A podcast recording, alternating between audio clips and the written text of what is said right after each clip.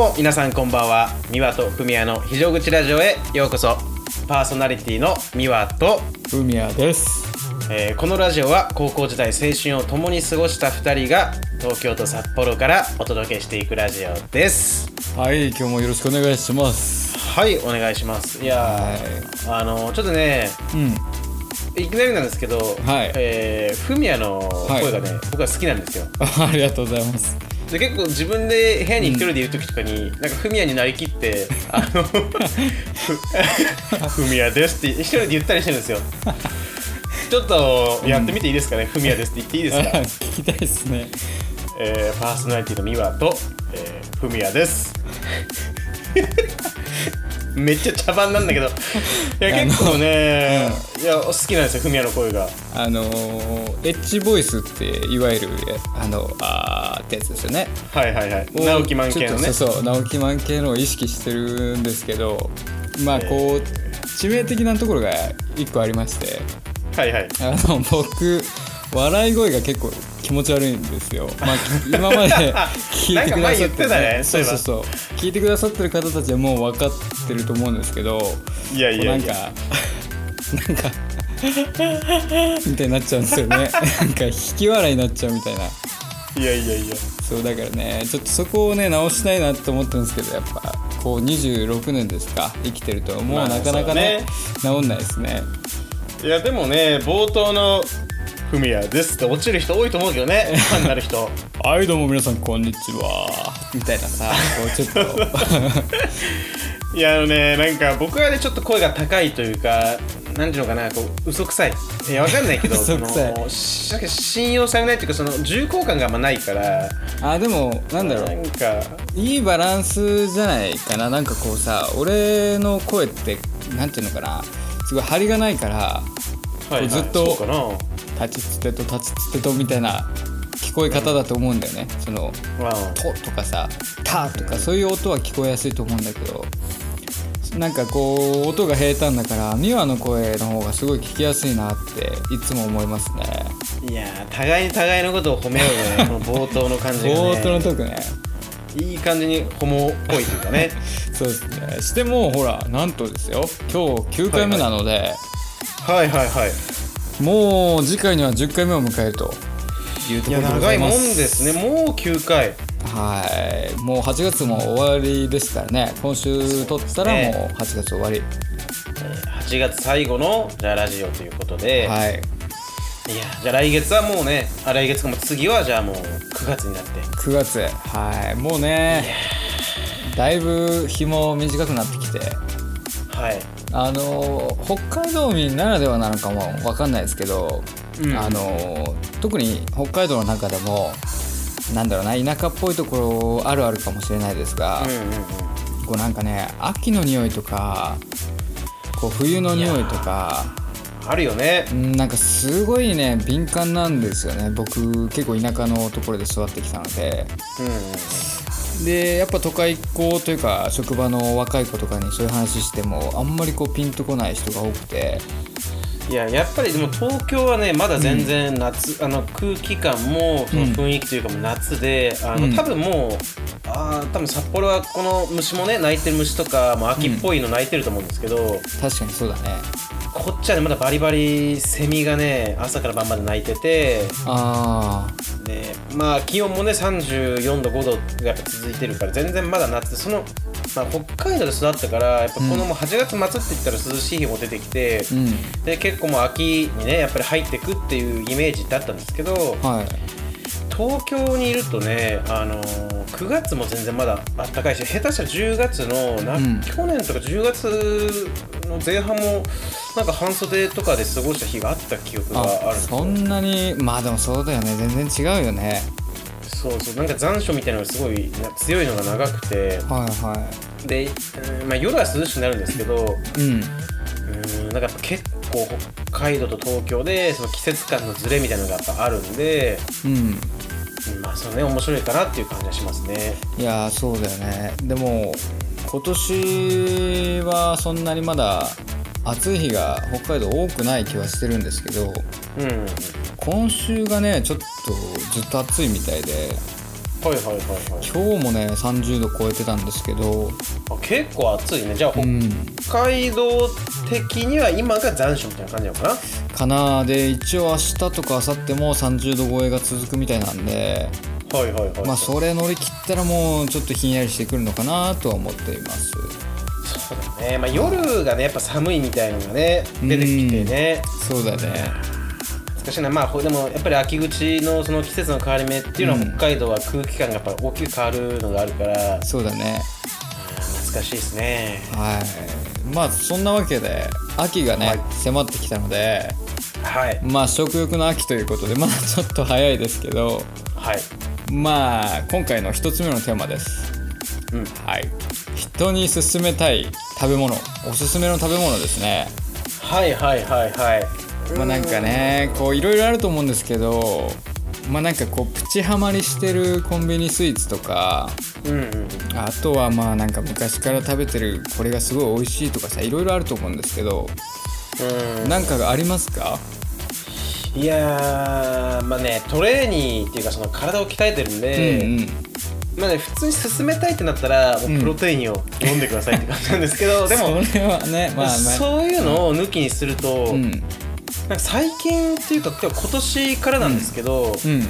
今まで僕はそんなに、まあ、果物がそんな好きっていうタイプではなかったんですよ。あーなるほど。でなんか果物ってその、みんな多分好きっていうか果物ってやっぱ好きな人多いから、なんかそのある年までは、なんか自分もその洗脳というか果物は大好きって思い込んでた自分のことなるほど、ね、よくよく考えたらそう、あんまり果物好きじゃないなとか思ってはい、はい、でなんか果物別にそんなっていう時期があったんですよ、何年か大人になってからはい、それこそイチゴとかベリー系は今もあんまり得意じゃないんですけど、でもここ最近やっぱ今年入ってからその、まあ、健康に気を使ってるっていうのもあるんですけど、その季節ごとのフルーツがすごいやっぱ好きで、なんか好きで食べるようになって、あ、はい、ついこの前だったらね桃とかメロンとかで、今は多分北海道も東京も同じだと思うんですけど、まあ、ブドウが入ってきてるんで、あ、そうなんだ、そう、なんかその季節ごとの、まあ、バナナとかねその体作りで、まあ、食べる機会が多いんで、まあ、あれは年中あるからあれなんですけど、その季節ごとの桃とか、例えばスイカ、メロン、ブドウとかみたいな、あ、じゃあ旬のフルーツだね。そうだね、そういうのが、まあ、おすすめしたいというか、まあ、そうだね、おすすめしたいかな最近はだからちょっと忘れかけてるかもしれないってことですよね。そのみんな当たり前すぎてさ、フルーツってさどこでも売ってるしさ、そうでもやっぱり思い出して食べてみてほしいっていう感じですよね。その感じはやっぱりこの年になってくると、その体の機能とか、例えば肌とか、内臓とかっていうのも食べるものとかやっぱ取り入れるものでその変わってくると思うんで、なんか自慢ではないんですけど、結構その最近会う人に肌綺麗だねって結構言われるんですよ。あ、本当。そう、まあ結構言われることは前から多かったんですけど、多分俺僕的には食べてるものとか関係するんじゃないかなと思うんですよね。あ、でもまあそうだろうね。毎日やっぱりカップラーメンとか食べてる人と比べてさ、自分の方が肌汚かったら悔しいしね。だからやっぱりね、健康的に体作りとかもして、基本的には自炊ばっかりで、そのあんま添加物入ってるものって食べないんで、やっぱ野菜だったり果物だったりってそういう自然なものとかを食べるのが、まあ僕らねもう大人年齢的にもねこうアラサーっていう代なんで、やっぱこれからはねやっぱ自分が取っていくものって考えて取っていかなきゃダメだと思うんで、僕はね秋とかね関係ないですけど、でもまあおすすめするって言ったらやっぱそのフルーツかなっていう。フルーツねなるほど。ちょっとねいろいろ回っちゃったんですけども、健康を考えるんだったらやっぱり、そうフルーツとかで、まあそうだね、やっぱ季節の旬のものを、まあ、その時期その時期で楽しむっていうのが、まあ、大人になったらそのなんか、あ、でもあるかもね。そのまあフルーツに限らず、まあ、サンマとかさ、そういう旬の食べ物を食べるっていうのはすごい贅沢な楽しみだよね。そうだね、だから、今はそういうフルーツが自分的には、まあ、おすすめしたい食べ物かなっていうところですね。いや、なるほど。結構さおばあちゃん家とか行くと、はい、フルーツあるから食べなさいみたいな感じで結構出してくれてたんですけど、昔、はいはいはい、まあそのなんていうのか、その当時はさ、まあ、別にそのフルーツに対してなんかあんまり好きも嫌いもあんまなかったけど、はいはい、やっぱそういうことなんですかね。年齢重ねていくごとにそのフルーツに対するこうありがたみじゃないけど、いやそういうのが出てくるかな。なんかね、やっぱその経験してやっぱり、うん、その四季のサイクルって、うん、なんか年齢を重ねるごとに、うん、大事になってくっていうか、そういうのはね感じるね。感じるんだ。なんかちょっとね話ずれちゃったんですけど、うん、全然関係ないですけど、ばあちゃんつながりで言うと僕はね、うん、小学校低学年ぐらいの時にばあちゃんに、うん、なんかプッカが好きみたいな、うん、プッカってお菓子今ないからもうあんま見ないけどうまかったねプッカってあったじゃん、うんうんうん、でばあちゃんにプッカ好きって言ったら、おばあちゃんって一度好きって言ったものずっと好きだって思ってるから、あまあそうだろうね。なんかその小学校低学年ぐらいから、うん、リアルに高校生とか、まあ、僕ね隣にばあちゃんが住んでるんで、うんうん、まあ、家近いんですけど、高校生とかなるぐらいまでもういつもプッカをねたまに買ってきて持ってくるんですよ、何年もばあちゃん変わらないな、ずっとその、ね、やっぱその子供のままに見えてるんだろうなと思ってまあでもそうだよね、孫だもんだってそりゃそうだよね。そういうのがありましたね。プッカいいです。プッカということでいいですかね、じゃあまあはいおすすめじゃない、まあもう今ねあんま見ないけどプッカということでまあじゃあ、はい、僕はこんな感じで、フミヤさんはどんな感じでしょうか、はい、僕はちょっと散々健康とかヘルシーな話をした後であれなんですけど、はいはい、この前ちょっと職場でねこの話になったんですけど、はいはい、香港焼きそばっていう焼きそばご存知ですか？なんかうさんくさいキャラが描いてるやつそう違ったっけ？そうだよね。そううさんくさいキャラが何々あるよみたいな、なんか何々あるよみたいな言いそうなやつが乗ってるやつじゃない？そうなんかちょっとうさんくさい日本人じゃないやつがパッケージでなんか美味しいよみたいなやつが書いてあるんですけど、食べたことない？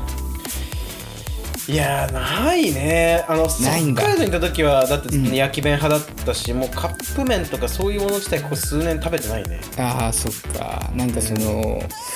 うん、俺はさ、まあ、実家にいた時からもそうだし、はいはい、その嫁と暮らしてからも、うん、まあなんか朝ごはん作るのめんどくさい時とか、うん、お昼ごはんめんどくさい時とかに、はいはいはい、まあちょっとその香港焼きそば食べてたんですよ。はいはいはい、まあだからまあ言っちゃえば角田家の味と言っても過言ではないんですけど。なるほどなるほど。そうそうで、この前職場でなんか香港焼きそば食べたことありますみたいな話したら、何それみたいな、まだ得体の知れない、はいはい、うん、なんか北海道だったらそのカップ焼きそばコーナーって結構焼き弁に支配されてないですか？そのなんだろうな、カップ麺のジャンルなんだけど、あくまでそのインスタント麺なんですよ、袋麺なんですよ。あ、そっか。そう。はいはいはい。あ、そうだったね確か。そう、袋のシリーズだから、まあ、はいはい、なんだろうな、イメージで言ったら、うん、チキンラーメンの焼きそば版みたいな感じなんですよね。はいはいはい、はい。で、袋の調味料とかこう入れないで。こうお湯で戻したら完成みたいなシリーズなんですけど、はいはいはいはい、まあ、それがね、まあなんか結構意味わかんない味なんですけどすげえ美味しくて、いやーお腹空いてくるねそういう話聞いたらそうでもね本当にね意味わかんない味なんですよ。いまだに意味わかってないです。あの味はどこから来てる味なのかなんだろう、ソース系とかじゃないのソース系じゃないんですよ。焼きそばってこうなんかソースとかそういうイメージじゃないですか。そうだね。かといってその焼き弁系の味でもないし、うん、もう意味わかんないですよ味が本当に。塩焼きそばとかっていうことでもないんですね。そういうことでもないんですよ。やっぱうさんくさい味なんじゃないじゃん。そうなんだけど素朴なんだよね、味が。そういうのだからこそハマるというか。そう下手にこう豚骨ベースとかじゃないからもう謎なんだ完全に。そう毎日こう食べても飽きない味なんですよね。はいはいはいはい。でそれがもうすごい美味しくて、でお腹空いてくるねなんていうのかな、こうお祭りでさ売ってるこう、うんうんうん、卵に包まれた焼きそばみたいなあれなんていうの？あああるあるあるあるじゃないですか。あれはねわかんない名前焼きそばなんじゃない？わかる。そうそうそれ風にしてアレンジして食べるのがすごい最近ハマってて。じゃあオム焼きそばみたいな。そうオム焼きそばみたいにして。うん、マヨネーズかけて食べるみたいなちょっとジャンキーな食べ方してるんですけどいやでもね結局ジャンキーなものってさうまいのよそうなんだよねいや今こんなね感じで食べてるけど、うん、一度なんか気軽でジャンキーに偏ったら戻れないんじゃないかっていうぐらいやっぱ美味しいもんねそうなんだよねだからちょっと、両極端だよね美和のその食生活と僕がその毎日香港焼きそば食ってるわけじゃないですけどなんかちょっとねそうだねそう僕はあんまりその健康志向が全然ない人なんででもその中でなんかそういうの楽しんでるっていうか別にタバコとかもそうじゃんそうだねタバコなんかそのタバコとかをこう、体に悪いよって言われてもいやもうこれ美味しいんだみたいな、なんかそのこだわりを感じるというかさそういうところになんかそうだねやっぱうまいものって体に悪いんだなってそういう時には思いますよね悪いと思うんですよちょっとね話また口それ話なんですけど、上京したての頃は、はいはい、やっぱりいろんなね大変なこともあってご飯を自分で作ったりっていう余裕もなかったりとか、はいはい、単純にお金もすごいなかったし、でだからその最寄りのね駅の近くに、札幌屋確かないと思うんだけど、日高屋っていうめっちゃ安い格安中華居酒屋チェーンみたいなのがあるんですよ。へーで日高屋っていうところがあってそこの油そばがおいしいんですよね油そばすごいうまくてで1回行くと油そばを食べた日は帰りに必ず次回大盛り無料券もらえちゃうんですよなるほどねそこから毎回大盛りをその通常料金で食べるっていうループが始まるんですよね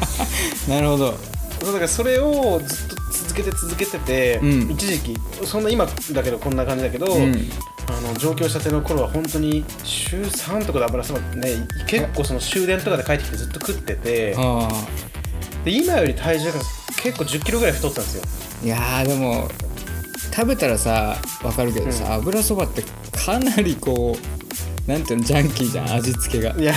めっちゃ美味しいでしょあれやっぱりうますぎるけどちょっと怖さ感じるうまさだよね、こんなうまくていいのかみたいなさ本当に体に悪いってのが分かって、血圧測った時になんか病院かどっかで一回測った時に、血圧めっちゃ上がっててそこでもうさすがに食うのやめようってなって、体作りもしてるから減量も合わせてで食べるものも考えたら、血圧は下がったんですけど、いや週に1回とか、ね、たまに仕事の休みでお昼に食べるとかっていいと思うんですけど毎日ねやっぱね週3とか週4でああいうもの食うとこれ死ぬんだなっていうのはありましたねいやでもやっぱそれだけそのうまいものにはこうやっぱりさ依存性が出てきちゃうしさ、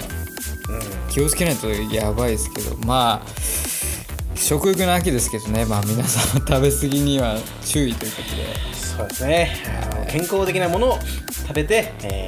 たまにジャンキーなものを食うとバランスが、毒も取って栄養も取るっていうねハンマーバキっていう漫画のねハンマー裕次郎っていう世界最強のね男の言葉なんですけどそう栄養も暗いあったね言っていいですかごめんなさい、栄養も暗い毒も暗い、双方うまいと感じ血肉に変える度量こそが食には寛容だっていう言葉があって完コピですかほぼ完コピだと思ういや素晴らしいね、バキだもんねそうバキ、バキ育ちなんでということで、こんな感じでおすすめしたい食べ物っていうことちょっとね香港焼きそばちょっとねなんか年末とかにもう今日はジャンキーでも食べようっていう時ぐらいに一回香港焼きそばを食おうかなと思いますいや多分そんなに食べた感じ体に悪そうな感じしない感じはないだ意味不明な味付けなだけだからわかりましたちょっと皆様も知らない方ちょっとぜひ食べてみてください、そうですね香港焼きそば、僕もちょっと食べて、いずれラジオで感想を言わせていただきたいと思いますということでじゃあ次はですねまあ、ここ最近ちょっと毎週恒例という風になってるんで、はい、一応毎週恒例って言わせていただきたいんですけど、はい、毎週恒例の、質問回答募集のコーナーということです。はい、タイトルがねブレブレタイトルひどいね。ちょっとタイトルに覇気がなさすぎるんでちょっと質問コーナーということでそうだねやっていきましょう。はい、はい、今回のテーマなんですけども、はい、大人になったなと感じる瞬間ということで、うんうん、まあ、今回もですね、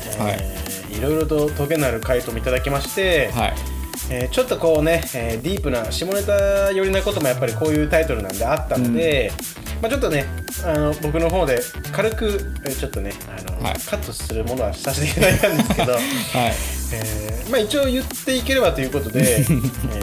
まあ、じゃあフミヤさんちょっと、はい、じゃあフミヤさん側の方に来たものをちょっと言ってください。はい、まずはじゃあまずですね、まあ、ちょっと生々しいんですけど、はいはい、まあ、いいのいやこれやめとこっか、まあ、いいんぐらい。いや、まあちょっと多分本心じゃないこうおふざけでしょ、おふざけだと思うんですけどまあ処女のことをバージンと言うようになった瞬間。バージンと、いやでもどう、まあ、これはさらっと流しておきますか。バージンバージン、Good morning いや全然関係ないですけど本当に関係ないですけど、その中学校の時に、はい、英語のなんか ELT っていうその ELT じゃないやまあじゃあ ELT はあれだよエブリトルシングとかそれじゃなくてなんだっけなんか LTE みたいなの忘れた。LTE は電波かELT じゃない ELT だったはず確か ELT でいいんだっけ。なんかそういうの外国から先生来るじゃん、うん、あったね。でその時の、うん、先生の一人がすっごい癖のあるグッドモーニングで授業の最初にいつもグッドモーニングみたいな言う人がいたっていう話なんだ。はい、なんかその外部講師の先生とさこう、はいはい、廊下ですれ違った時さ、うん、日本語で挨拶した方がいいのか外国語で挨拶した方がいいのかちょっと悩む時なかったっすか。いやどっちでしたかな。なんか目合わせないようにしてた記憶あるかもしれない陰キャじゃん完全にまあこれはね、まあ、よしとして、はい、じゃあ次のやつを発表してください。はい、次もちょっとディープなんですけど、はい、ベネトンのゴム、まあ分かる人にだけ分かってもらえばいいですけどゴムトンじゃねえやベネトンのゴムトンってなんかさすげえちょっと太ってジャイアンっぽい性格で体ゴムっぽいやつの身内カードとかみたいじゃないゴムトンくんみたいな。でもめっちゃ頼りになりそうだけどねくだらないはいはい、はい、お願いします。ベネトンのゴムから相模のゴムになった瞬間。はあ、なるほどなるほど、うん、まあちょっとそうだねどうなんでしょう。ヒニングのね人気の話なんですけどまあちょっと僕らの高校の制服が、うん、ベネトンの制服だったんですよ。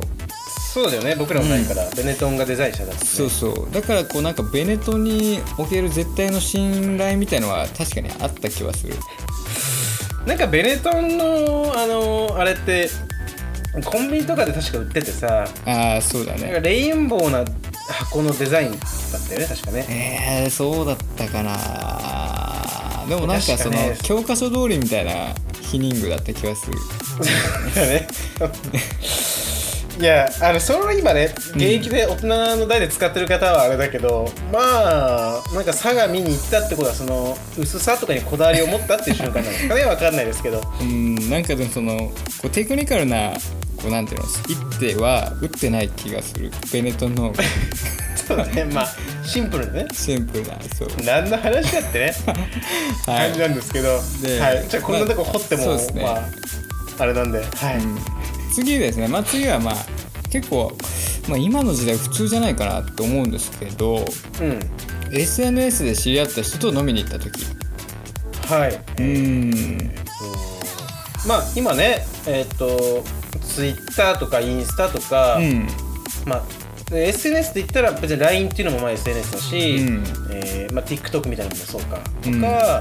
あ、あとはねああいうマッチングアプリみたいなそうだ、ね、も多いので、うん、僕らがだって学生の時なんてマッチングアプリって言い方なんてないしなんかねそう出会い系っていうさちょっとなんかアングラなイメージあったりなんか、うん、そうだね卑猥な感じだった言ったら怖いやつが出てきてみたいなさそう話かなっていうのがあったけど今はやっぱね、うん、結構それが当たり前な時代にはなってるんで、うん、だからそのなんていうのかな昔と比べてさその出会いがどこですかって聞かれてああその出会い系とか SNS ですって言いやすい時代にはなってきたよね、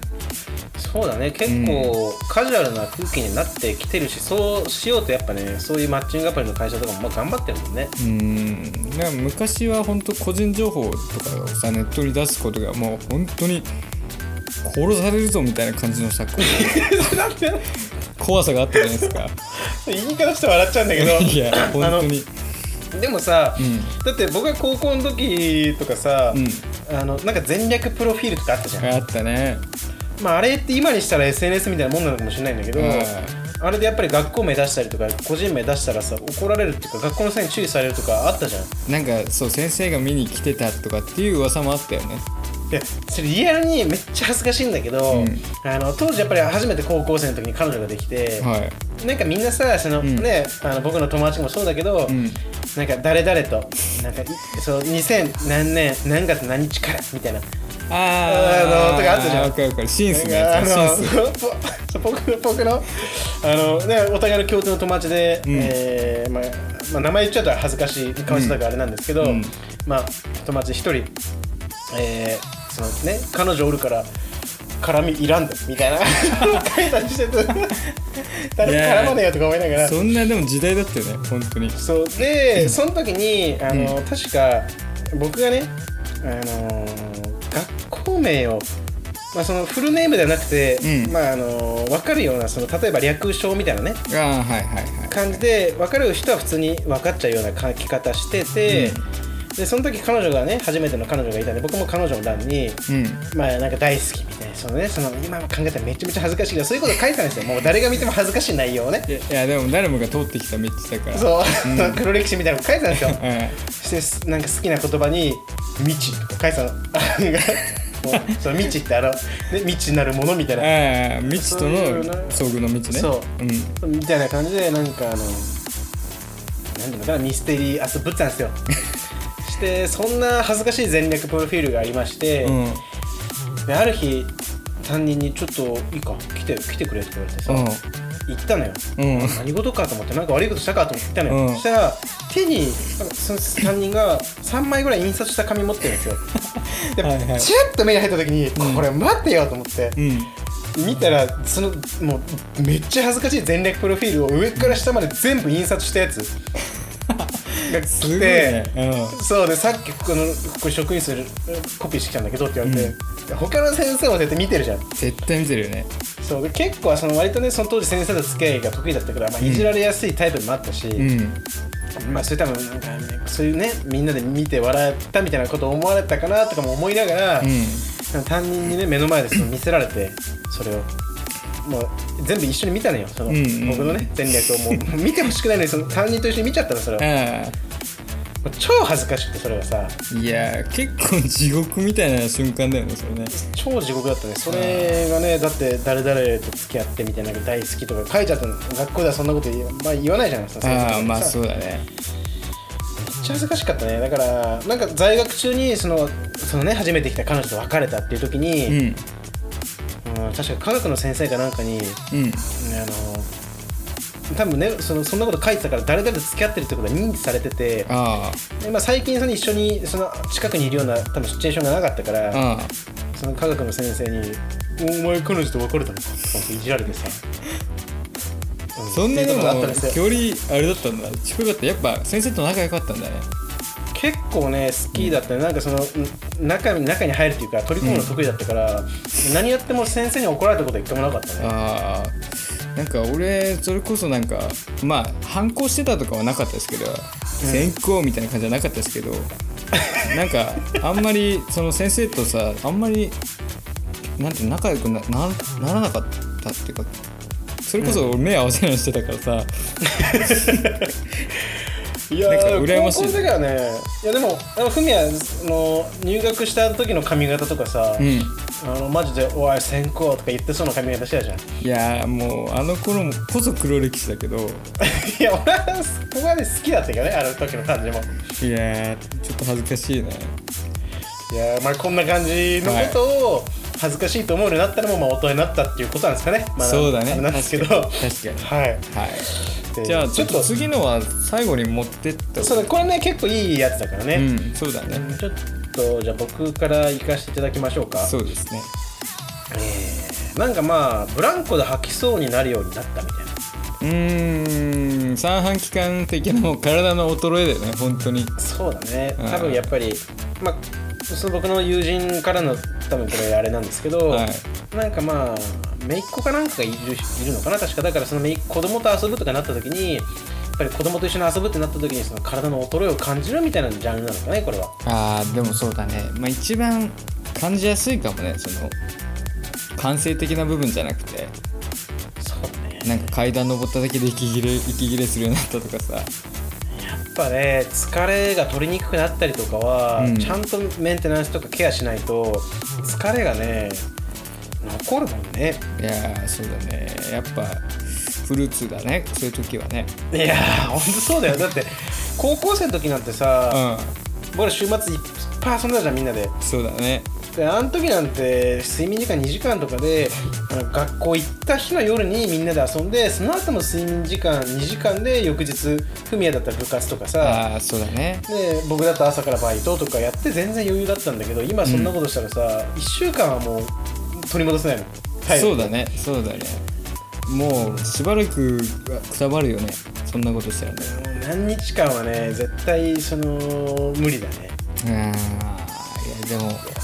体の衰え的な意味では確かに感じるかも俺も。そうね、やっぱり衰えを感じていくっていうところもまあ一つの大人だなっていうポイントかなっていうところで、はい、で次がですね、まあ、一人銭湯ということで。おーいいですね。まあ、一人何々とか一人焼肉、うん、一人銭湯とか、うんまあ、僕はもともと一人何々っていうのがすごい得意なんで、うんうんまあ、結構昔からもう高校生ぐらいの時から一人映画とか行ってたので、うんあと一人高校生の時はかっこつけて一人イタリアンコースとか行ったりしてましたいやでも、うん、憧れもあったよねきっとあの頃ってさあったね、うん、その当時のバイト代を頑張って使って、うん、一人イタリアンコース、まあ、札幌ってランチとかあったら2000円とかで食えるから、うんまあ、それを頑張って行ったりとかしてさ、恥ずかしい今考えたらねなんか背伸びしてたなと思うけど、うん、でもやっぱりね、まあ、女性の方とかだったら一人焼肉とか一人寿司一人飲みとか一人銭湯とかって、まあ、ハードル高い部分ってやっぱあるじゃないですか、うん、まあ男と比べたらねちょっと、うん、それができるようになったっていうところで。でもフミヤも結構一人何々って得意じゃなかったっけ。そうだね、一人旅的なのでこう自分にこう酔ってた時期は結構ありましたねいやでもさフミヤって結構一人例えば飲みとか行った時にさうまいことこう知り合いとか作るタイプじゃなかったっけ、うん、ああそうだ、仙台では結構いろんなおじさんとかと友達になったりはしたね。そういうねカリスマ性がすごい羨ましいっていうか、僕もね近所のその今東京住んで近所に、うんまあ、なんかメキシカンパブみたいなそういう、うんまあ、普通にね日本人のおばさんがやってるちっちゃい、まあ、バーみたいなのがあるんですけど、うん、でその前行ったっけこれこのラジオかなんかで。いや多分初出しじゃないかな。行ってないか。行った時に、うん、まあ一人行ったんですよ、ちょい飲みしようと思って、うん、そしたらもう地元だからやっぱり地元のもうコミュニティが結構出来上がってて。ああそうだよね。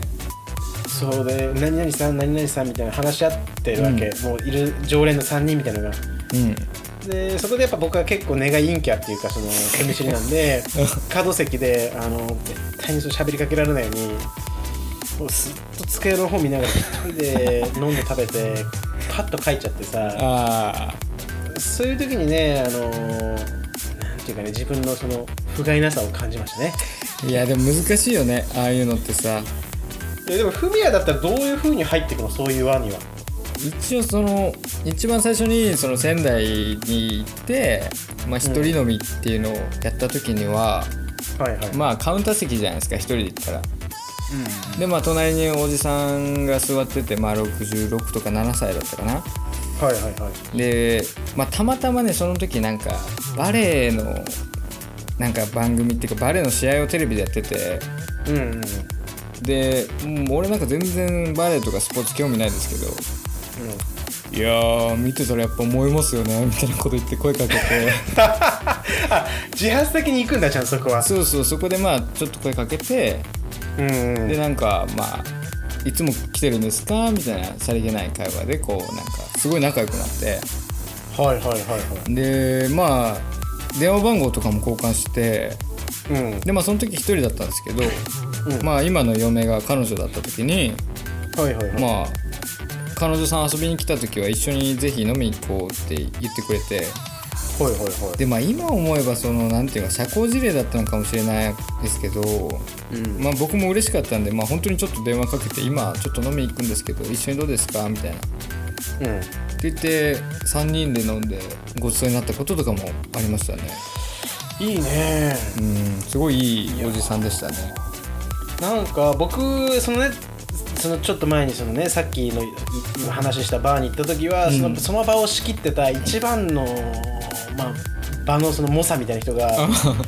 見た目が完全にカーボーイだったんで、うん、いやほんとすごい分かりにくいと思うんですけどもうカーボーイハットかぶって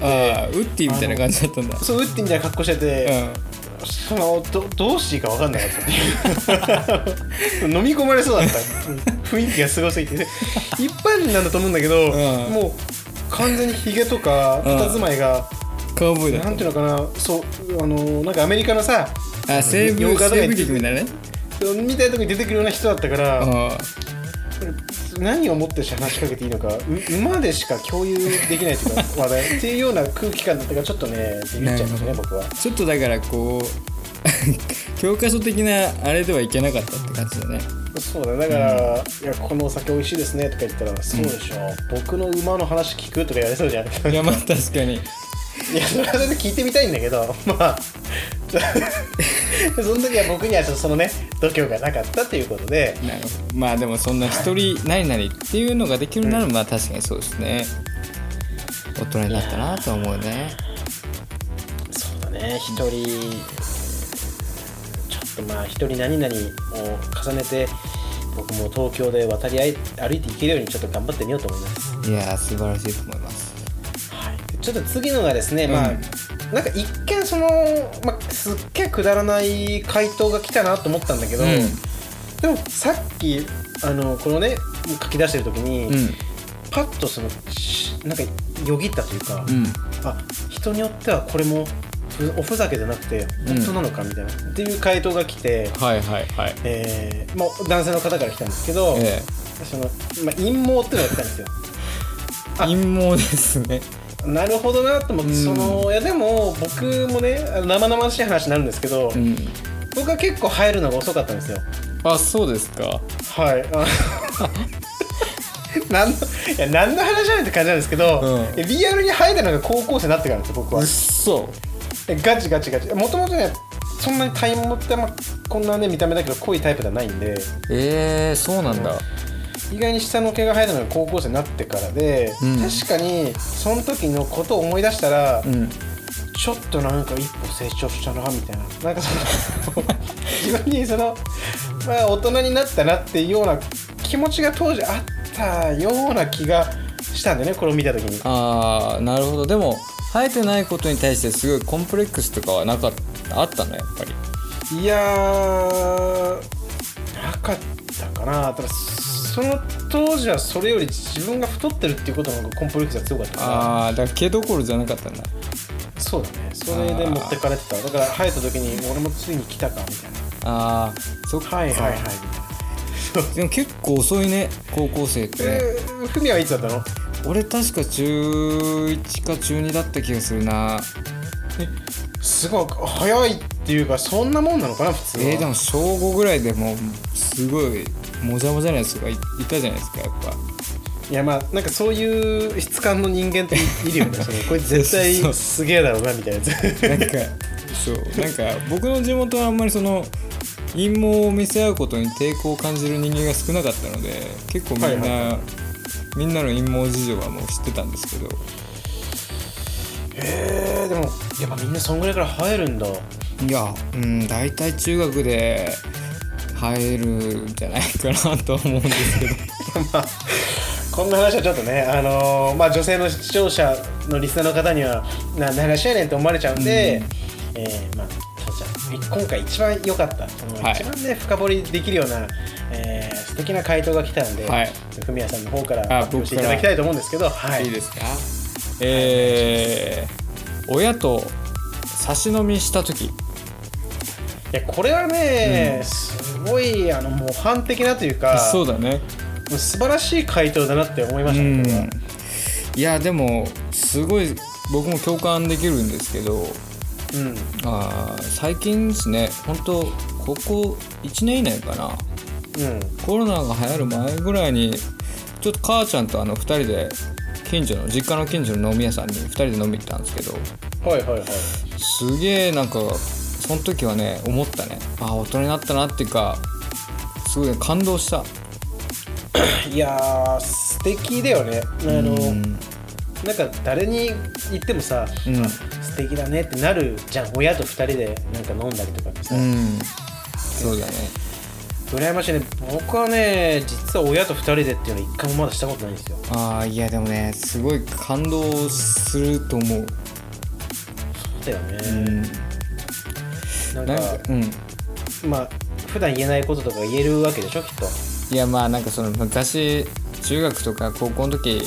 あんたこんなことしたよねみたいな、そのなんか俺のそのなんていうの自分の歴史っていうかさ、親がまあもちろん知ってるわけだから、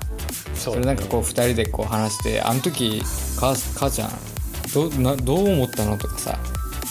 なんかそういう話とかもして、すげえなんか感動したね。なんかこの後母ちゃん死ぬんじゃないかなって思っちゃうぐらいなんかすごい感動したなんか出し切ってこられた全てをいやそうそうそういや差し飲みね、なんか、まあ、母さんを、なんか母の日とかにそれこそイタリアンのね、なんかちゃんとした後輩に連れてったりとか、その食事に連れてったことあるんだけど、そう酒を飲んだっていうことはないね。親父とも一回もないかな。俺もね親父とサシはあんまりその外にはない、家ではたまにあるけど、外に2人飲み行ったことはないね。いやちょっとねしてみよう、実家戻った時とかになんか親父と飲んでみようかなって思うんだけど、その僕はね昔その母親とすごい仲ずっといいんですけど、親父とは結構仲悪かったっていうか、そのわだかまりがあった時期が長かったんで、なるほどね、そういう殴り合いとかになったこともあるし、なんかいろんなこともあって、だやっぱ今ねちょっとねその、まあ、ありがとうとか感謝は伝えるようになったけど、2人で酒飲むっていうのはまだねできてないな。いやでもこれを機にちょっと次回トライしてみるのはいいかもしれないね。そうだね、なんかすっげえ親父酒好きだから、そのウイスキーとか持って、まあ、家でいいかなと思うんだけど、まあ、一緒に飲もうやとかなんか言えるようになったらいや喜ぶぞ絶対。そうだね、いや絶対親父からしたらねそんな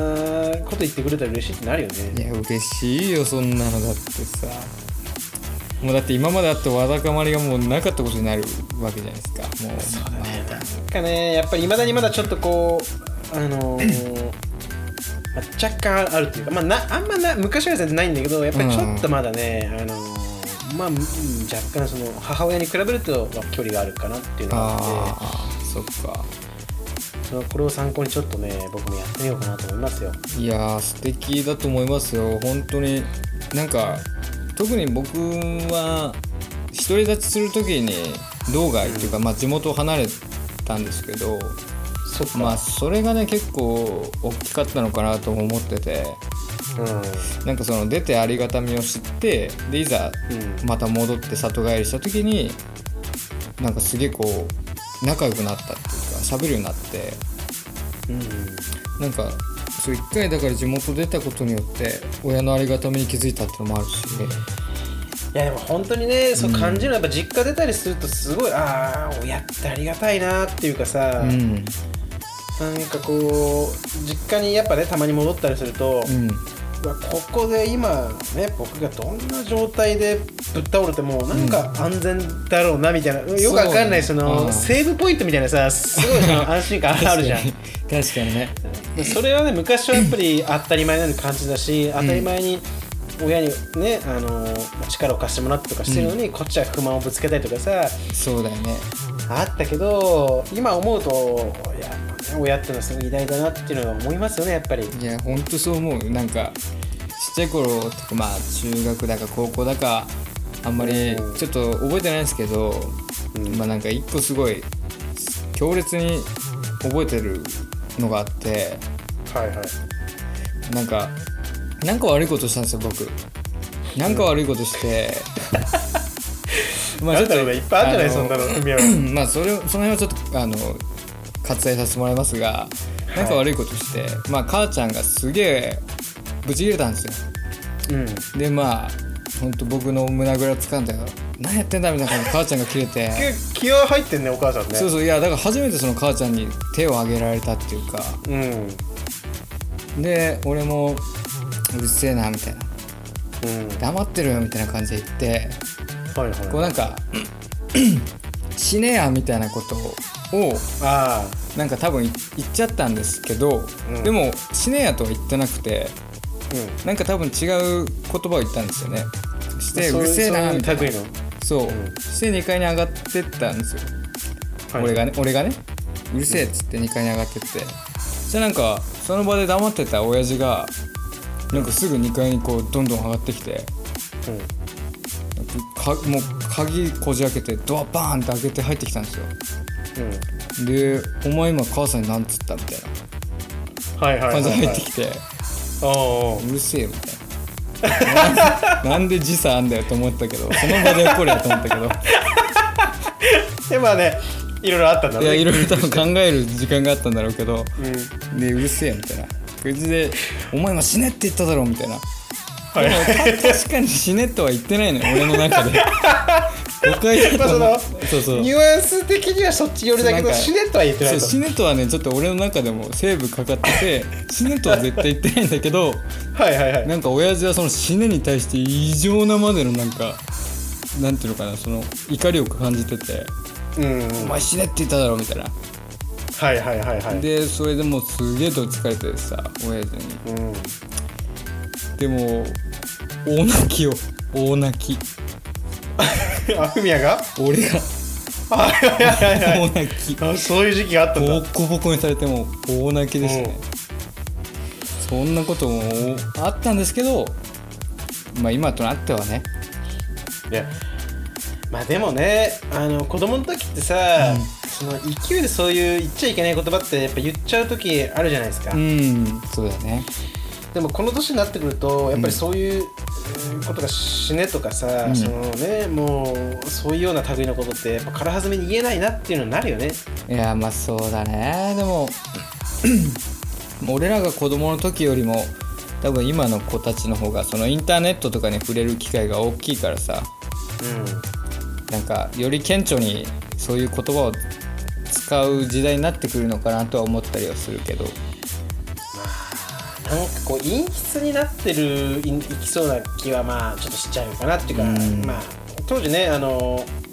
結構親父とはねブチ切れって嫌みたいなのが結構ね、うん、毎日あったんで、うんうん、親父には何回もぶち殺すぞとか死ねとか何回も言って馬乗りになって僕も応援されたこともあるし、首なんかその死ねって言って怒られたけど逆に首絞められたこともあるし、そう親父すごいそのやっぱりなんていうのかな、怖い存在だったんですけど、うん、でもなんか譲れないものが自分にもあったというか子供ながら、うんうん、やっぱなんか理不尽に感じるじゃないですか子供の時って。まあそうだね、なんで俺がとかさ、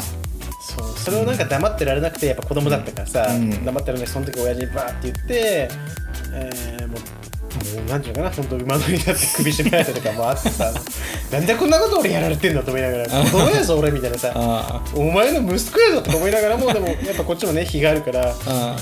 そんなのが子供の時はあって、やっぱフミヤもまあぶん殴られたことがあるんだ。うん、いやそれがでもね最初で最後だったから。やっぱ大事だね。そこでそういう死ねとかっていうものやつなんか倫理観みたいなのが養われるというかさ、いやそうだね。だからうちは結構人一倍そのルールとかなんていうのかな、モラルじゃないけど倫理的なところがすごい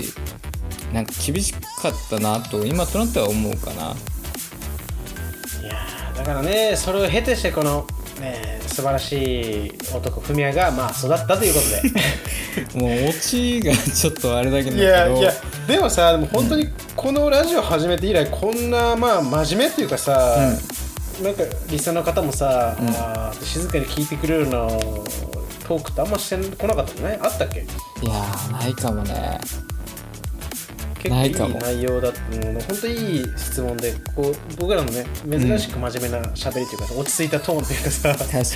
になんかできたんじゃないかなっていうね。いやでもちょっとこういうのもありかもしれないですね。僕らのやっぱり過去の深掘りとかもやっぱ面白いですね。ちょっとね考えさせられるところだなって思いましたね、やっぱり。いやでもちょっとこのままこの回答なかったらちょっと陰謀で終わるとこだったので非常に助かりましたね。すごいいい感じの肯定さが出ましてそうだね、まあ、このままねじゃあ僕ら2人の、僕らの2人のねそういう大人になったなって感じる瞬間ということで、で先にフミヤの聞きたいな。あ僕はねでもまあ結構至ってシンプルなんですけど、まあ本当に社会人になって、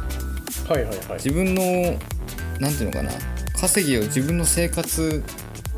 のでなんていうのかな、生活に使うようになった時かな、もうその家賃を払ったりとか、まあ、その食費とかを考える時に、ああ大人になったんだなって思いましたね。なるほどね。パンチ力なかったですけど、いやでもいいと思うよ。まあそういうのはあるよね、やっぱり。なんかそういう時かな思ったのは。いや僕はねなんだろうね、大人になったなと思う瞬間、いやなんだろうな、でも親の両親のことが、なんか可愛いなって思うようになった瞬間があっていやそのなんか逆転するっていうか、子供だった自分が、まあ、大人になって、逆に親が、その子供ではないけどなんか親がこうやっぱりさ年齢もね、親は年を取っていってさ老いていくわけじゃん、で自分は、ね、若いっていうかまあ全盛期な感じになっててさ、その生命力って分かんないけど親がちょっとちっちゃく見えるようになったっていうか。ああなるほどね、なるほどね。そうこれ説明難しいんですけど、まあ、親がなんか子供になったとかなんかそういうこっちがね親を超えたとかってことじゃないんですけど、なんか素直に親に対してなんかこう愛を感じるようになったというか。ああだから今までにはでも確かになかった感情が芽生えたってことだよね。そう両親に対してなんかこのあ素直に両親の好きだなっていうかさ、なんかまあ、俺は両親のこと愛してんだなっていうふうに自覚した瞬間がなんかあったね、何年か前に。いやでもそれって結構素晴らしいですよね。そうだ、なんかそれがやっぱ自分にそうなった時にまあね、親父に対する自分の接し方もすごい変わったし、親父のこともねいろいろあったけどまあ許せるようになってすごい気も楽になったしさ、まあ、ばあちゃんなんてもう可愛くてたまらないもんね。ああそうだよね。もともとばあちゃん子だけど、今なんて実家戻ったらばあちゃんそう抱きしめたくなるもんね、可愛すぎてばあちゃん元気ってもう本当に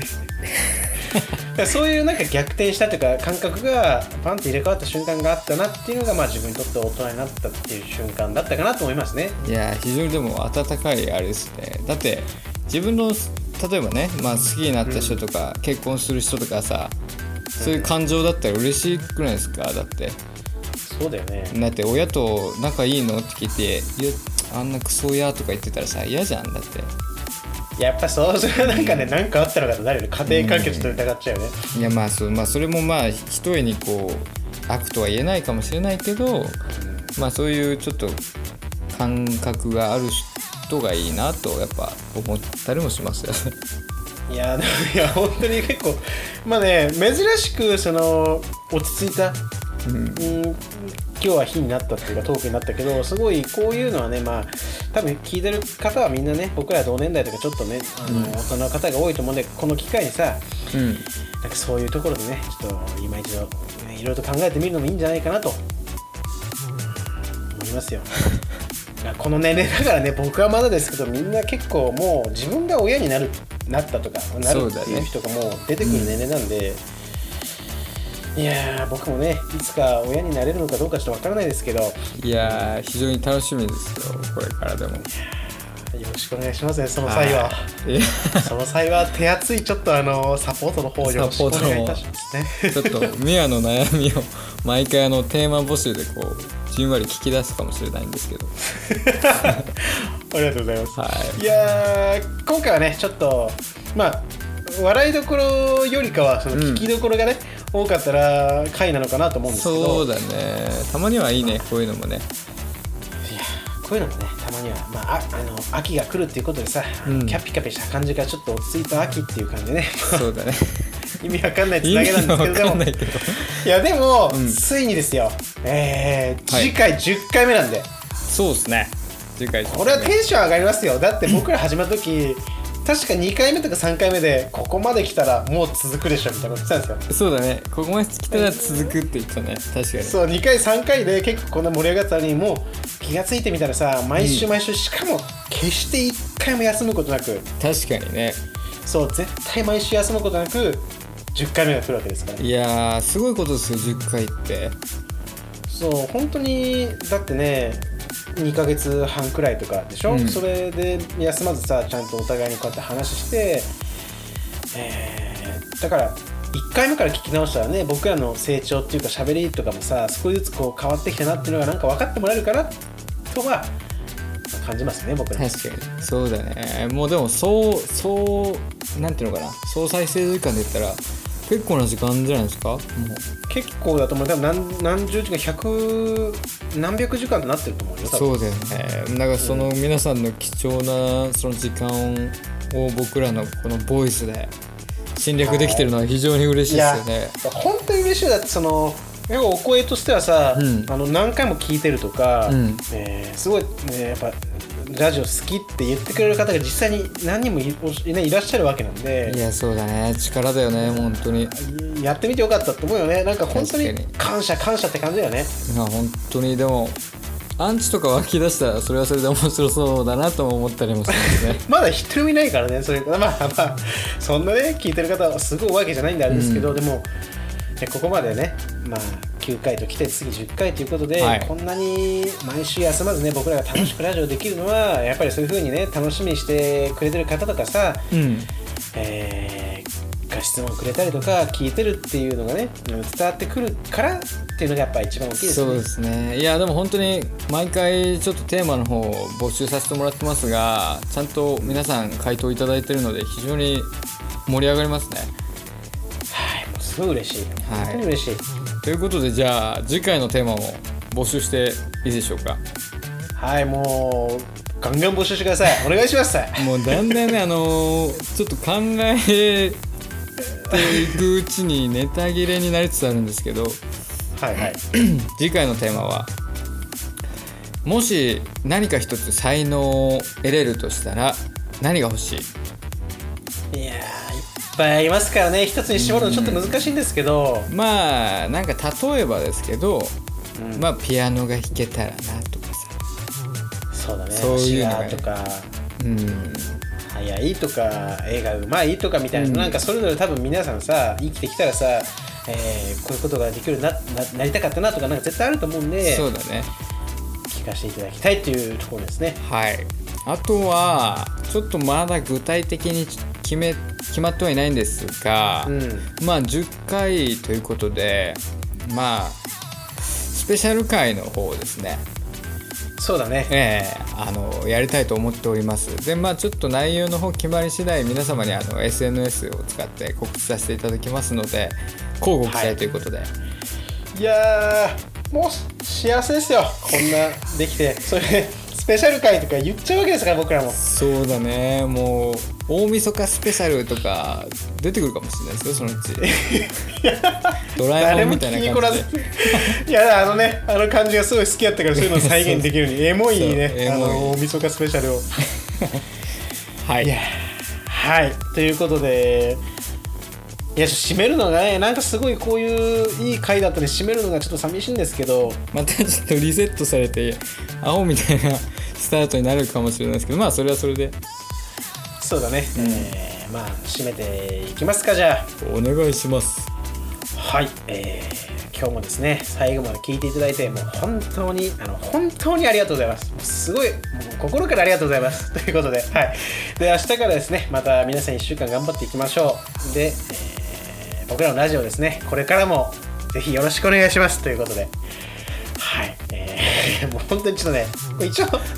セリフね決まってるんだけど、もう今日はね感謝が溢れちゃってね、なんかアレンジしちゃいました。いいですね。いや全然いやいい締めでした今日も。いや本当にねちょっと感謝を伝えさせていただいて、これからもぜひよろしくお願いしますということで皆様に、はい皆様にとってですね、またいい1週間になりますようにということで、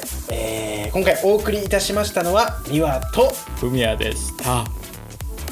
おやすみなさい。待ってもう一回やっていいですか。ちょっとフミヤボイスで締めていいですか。フミヤボイスで締めていいですか。あ、じゃあ、はい、お送りいたしましたのは、ミワとフミヤでした。おやすみなさい。また来週。はい、よろしくお願いします。